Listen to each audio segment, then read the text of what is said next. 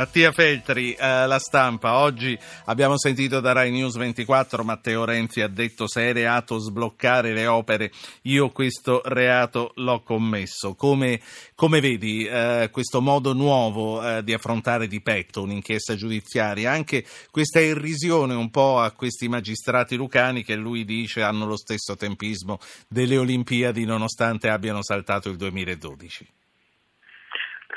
Ma guarda, io quest'oggi ero a un seminario della LUIS in cui c'erano Paolo Mieli, Luciano Violante il professor Sergio Fabrini, che è il preside della scuola di politica della LUIS, e eh, Sergio Fabrini si chiedeva, no, anzi chiedo scusa, Luciano Violante si chiedeva come fosse possibile che la Procura di Potenza potesse bloccare delle opere di, di rilievo come queste. Eh, naturalmente anche lui lo sa, certo che lo possono fare, però bisognerebbe un pochino capire sia i tempi sia la portata delle questioni, perché finora leggendo i giornali intanto abbiamo visto pagine su pagine, articoli su articoli, però sfido chiunque a dire eh, chi abbia pagato chi e chi abbia pagato quanto e per che cosa. Cioè se c'è corruzione noi non abbiamo capito la portata del denaro che è girato, di denaro non se ne è proprio parlato. Per quanto riguarda la reazione di Renzi, mi sembra classica sua, molto arrogante, molto sfidante e,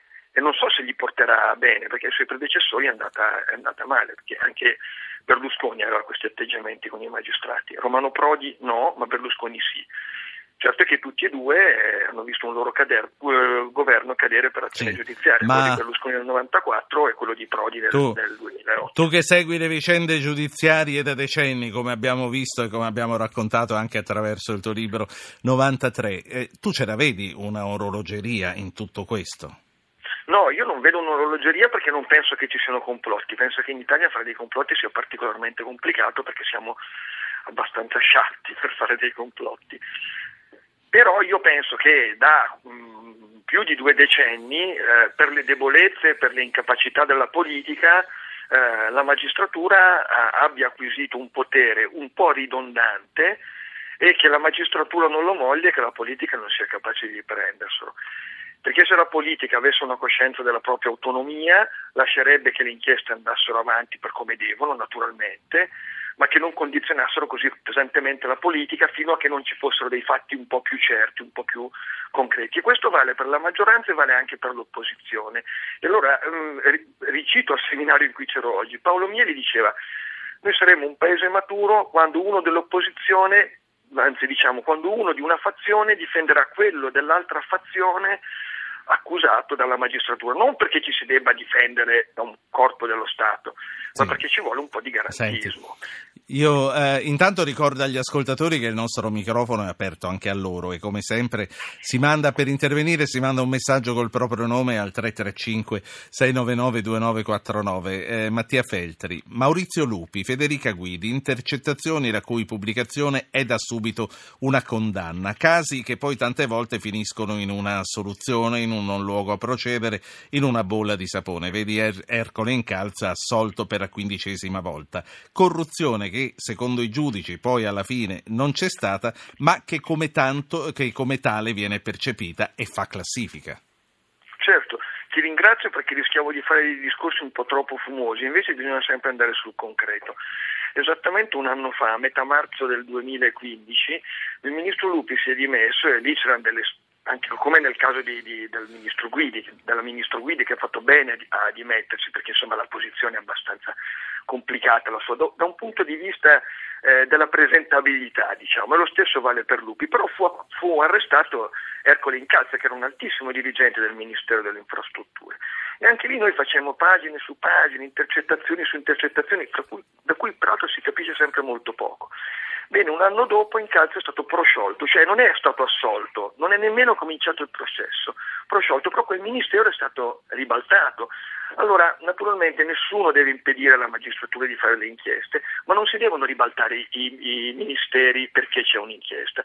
Purtroppo noi questo continuiamo, continuiamo a farlo. Sì, eh, ma il senso della domanda era anche, non è poi che il lettore, il cittadino, si fa a prescindere, a prescindere dal non luogo a procedere, a prescindere dalla soluzione, si fa l'idea della corruzione e poi quando i signori eh, delle classifiche internazionali della corruzione percepita chiamano il cittadino, eh, lui risponde vivo in un paese corrotto, anche se forse poi alla fine non lo è così tanto.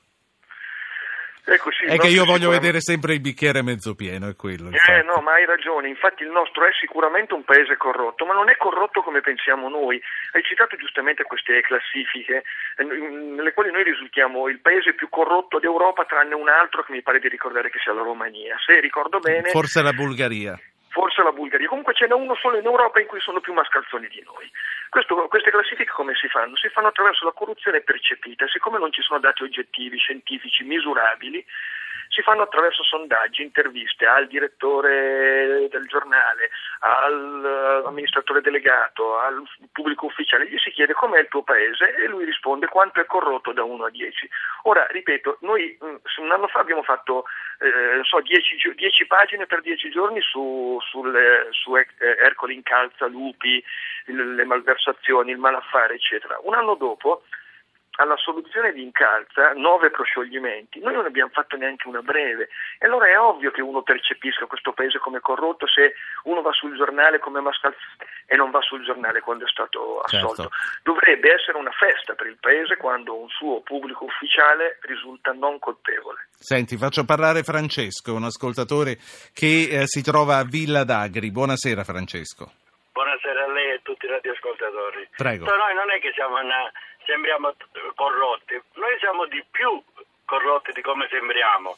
Uno dovrebbe vivere sul posto di dove succedono le cose per capire tante cose. Allora, Uno, ci porti una sua esperienza, ci dica un'esperienza, perché. Un'esperienza, voi il centro olio di Vigiano è un'azienda che viene fornita da delle persone, dei beni che servono a questa azienda. Provate ad entrare a fare una fornitura, la fanno solo da una persona e basta, senza sapere i prodotti quanto costano, se gli altri le offrono in meno, cioè giusto per dire, eh, perché allora una, una società come l'ENI, come la Total, che dovrebbe acquistare dei beni a prezzi concorrenziali, comprano solo da una, due persone, perché sono quelli che servono e che guadagnano sopra assai e che fanno, sì. fanno guadagnare... No, Francesco, per... capito. No, no, un'altra cosa gli vorrei dire ancora, dottore. Cioè, se quando si è sul posto uno si rende conto veramente dei furti che ci sono, ma io mi faccio una domanda, ma il petrolio che viene estratto si parla di 100.000 barili al giorno, ma se ne estraggono 150.000. Ma chi li va a controllare, dottore? Ma voi pensate che l'ENI faccia entrare un signore, un impiegato della Valdagri, della zona? Grazie Francesco, la, la, sua denuncia, la, sua denuncia, è molto chiara. Mattia Feltri, qui oltre che percepita, a quanto pare la corruzione è anche subita. No, certo, ha fatto bene Francesco a dare la, la sua eh, impressione. Poi noi mica stiamo dicendo che viviamo nel paese delle meraviglie. Lui, noi stiamo, io almeno vivo a Roma e non è che a Roma uno sa, si vede come funzionano le cose, come funzionano ovunque. Però io penso che sia molto sbagliato fare ricadere eh, tu, tutte le colpe sulla, casta, sulla cosiddetta casta politica quando noi siamo un paese generalmente corrotto, ma insisto, è un paese che non sa neanche dirsi quando non lo era stato. Il caso di Ercole in Calza non era certo. un caso di corruzione. Ultima, ultima cosa, Mattia Feltri, lupi col figlio, guidi col marito. Quanti politici inguaiati dai familiari? Eh, sì, questo naturalmente. Questo naturalmente. Infatti fa impressione perché noi siamo di fronte a alla ministra Guidi e al ministro Lupi che si sono dimessi non per avere commesso dei reati ma per avere commesso delle sciocchezze.